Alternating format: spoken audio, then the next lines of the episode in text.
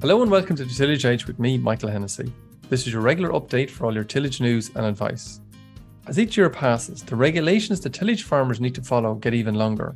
From requirements around rotation, nitrates, stubble cultivation, or pesticide application, the list is actually too long to name all of them here. Pesticides are an area where the public and the environmental lobby hone in on and call for reductions or even their total elimination. As we know, EU targets have set the direction of travel with targets of 50% reduction of pesticides and pesticide risks. The use of pesticides on farm is currently governed by the Sustainable Use Directive, and this has gone through an intensive evaluation across Europe with a view to improving the effectiveness of the rules. A couple of months ago, the EU published the next iteration of the directive, with the Sustainable Use Regulation. There are a number of areas in this which need to be discussed, and I'm joined by Anne Marie Dillon from the Department of Agriculture to go through the major areas in this new regulation which will affect farmers over the next couple of years. Anne Marie, the Sustainable Use Directive has been enforced across the EU and Ireland for the past 13 years, covering all aspects of how pesticides are used. But before we get into the SUD, we might just set the scene in terms of what sort of regulations or hurdles a pesticide needs to pass through before coming onto the market. So, a pesticide active substance which is contained in a plant protection product is approved or not centrally at, at European level. It, this follows a, a, detailed scientific assessment and, and, a rigorous peer review process, which is managed by the European Food Safety Authority, EFSA, as we know it. Um, and following this assessment, then EFSA submit its conclusion to the Commission.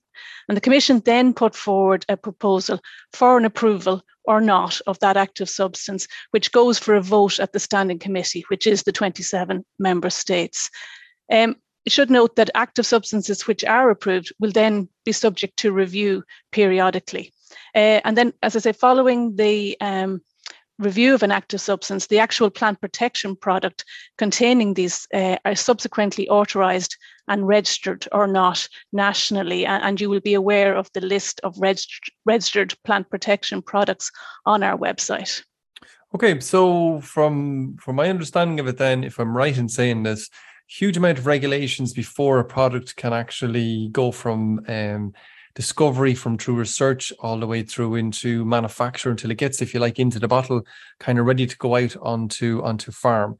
And am I right in saying that the piece then that the Sustainable Use Directive, as we know it, that covers, um, I suppose, maybe the safety aspects from when it comes out of that bottle or when when it leaves the factory, all the way to when the farmers are going to use it. Yes, absolutely. So you have the regulation that covers the actual placing on the market of the of the plant protection product, and I suppose on the other end you then have the regulation that covers the residues and, the end result. But in the middle is the actual use, and that's where the sustainable use directive comes in. Okay, so if we just go back a little little second now and could just look at the, the, the sustainable use directive as it is at the moment, what sort of requirements are in place for users or advisors or people who are actually interacting and applying those chemicals or recommending those pesticides uh, and, and to make sure they're used correctly? Yeah, as you mentioned, Michael, we've been working within the SUD for more than a decade now, um, and the goals of which has always been the sustainable, the actual sustainable use of pesticides. Um, I think we're all familiar with the requirements within that directive, but maybe just to outline a couple of the aspects that, that come to mind. So I suppose the area of training, uh, the requirement for advisors, distributors, and professional users to have appropriate training um, has been implemented over the years. IPM is obviously the cornerstone of the sustainable use of pesticides, and all professional users um, are required to implement the principles of IPM when making um, decisions on plant protection. Um, the area of application equipment, uh, there's a requirement for sprayers to be tested uh, and to be retested. And, and, just to note that this retest must now be done every three years.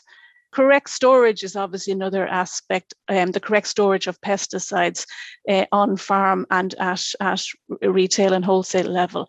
Um, sensitive areas is another area within the SUD, and the protection of water is obviously an important aspect of this. And you'll be aware of the need for, for buffers, buffer zones where required.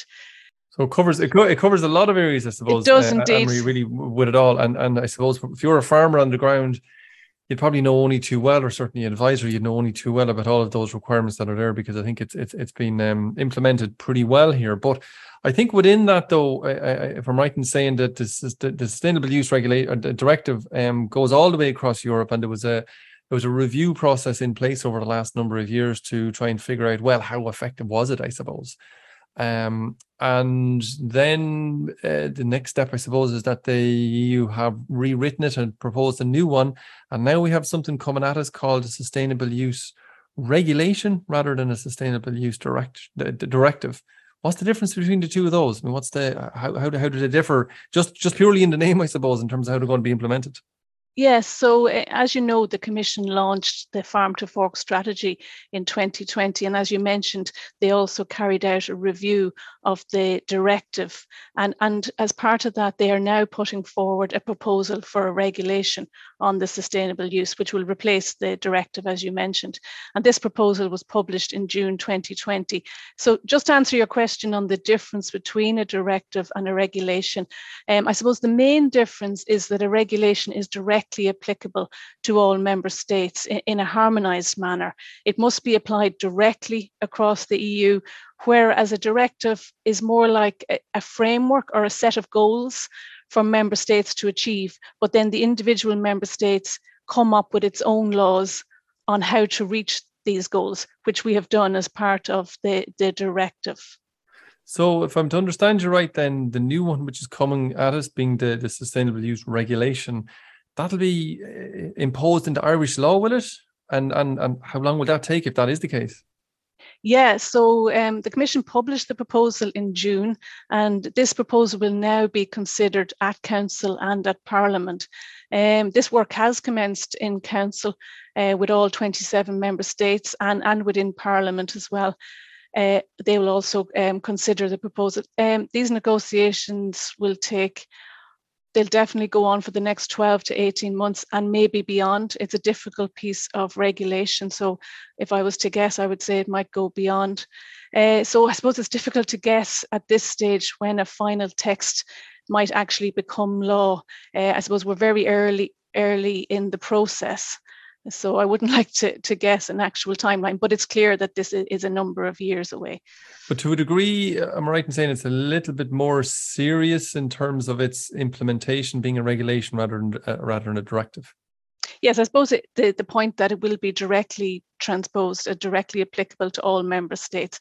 And that was one of the criticisms of the directive as part of the Commission's review that um, there, there was a need for a more harmonized approach. Okay. So as you mentioned, then the regulation is published. It's on um, the website. I got to I got to look at it. It's there on one of the EU websites. If you if if you uh, Google it, um, can anybody look at that draft? Is it behind any any any any walls or anything like that? And and I, I can't remember exactly. You might know uh, where exactly or what to Google to try and for for for farmers or industry to look at it. Yeah, no, it's absolutely publicly available, as are a lot of documents um, relate, relating to the, the review. The, the Commission proposed text and all the relevant documents are available on their website. We've actually included a link on this on our own website, which is available at pcs.agriculture.gov and it's actually there on the news page on the home page. So i think and as you mentioned michael i think if you google sustainable use regulation you will find it also. Okay so i like i say i had a quick look at it and it's a, it's a pretty lengthy document with a good bit of stuff in it.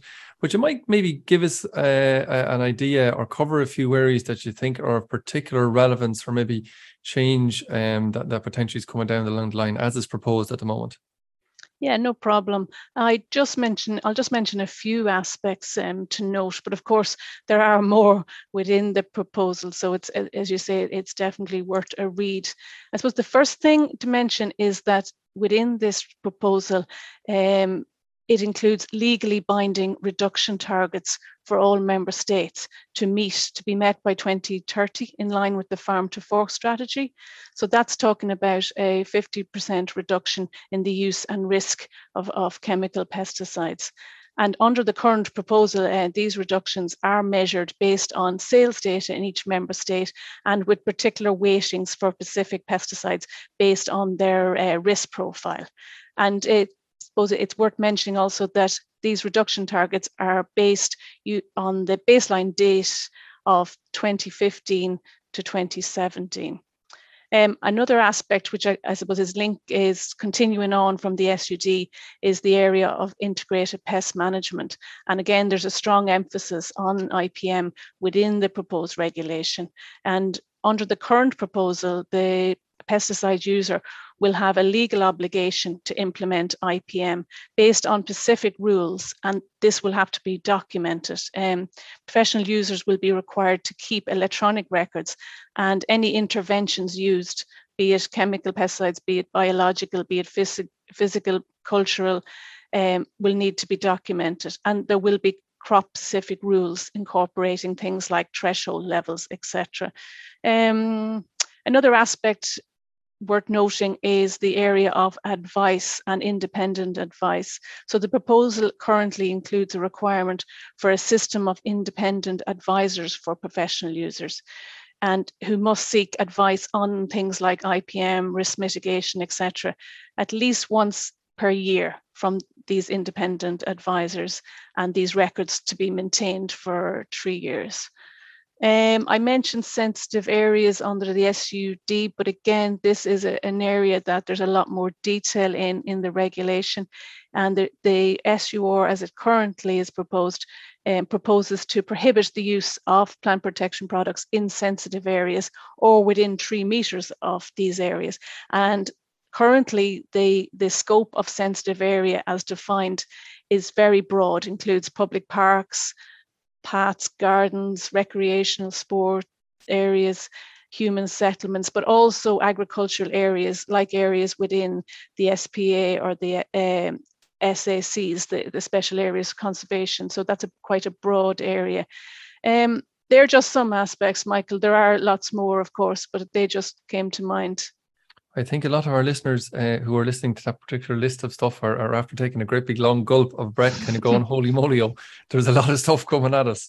So, um, but I suppose before before people panic too much and, and maybe uh, start banging at the radio and start or, or start hitting their, their device to listen this to this on, um, this is not a done deal. Obviously, there's a lot of negotiations to to to, to go as yet and you're kind of in the middle of them. You're you're you're already starting into these um, uh, negotiations, working through them kind of methodically. Do you sense, or do you get much of a sense from all of the other member states that are around the table that they also have concerns about some of these aspects? Yeah, as I say, Michael, this is very much the beginning of this process, and we and this will go on for um, you know, as I mentioned, at least eighteen months. Um, I suppose it's, it's worth noting just in the submissions that have been made to the Commission on their public consultation. I, I looked uh, just there this morning and then there are over 3,000 submissions have been made. And these are all available to be seen on the commission website.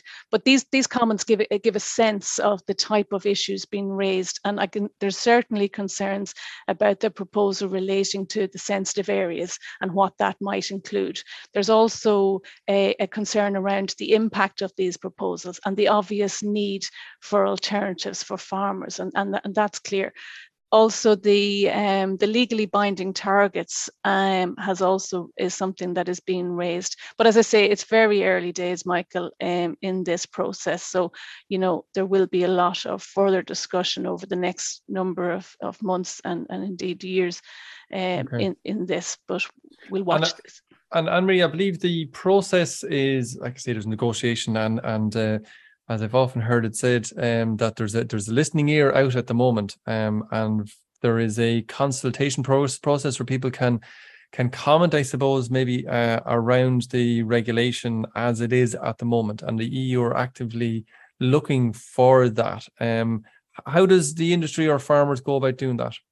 Yeah, so the Commission have opened a public consultation. It's been open since July. Now, we have again put a link to that on the website that I mentioned earlier, um, um, PCS agriculture.gov.ie and we have included a link so it's very straightforward just to link in and it outlines how you can make your make your submission uh, within that. And as I said earlier, there, there are over 3,000 submissions, and all submissions are available publicly to see. So you can get a sense of the type of, of comments and submissions being made.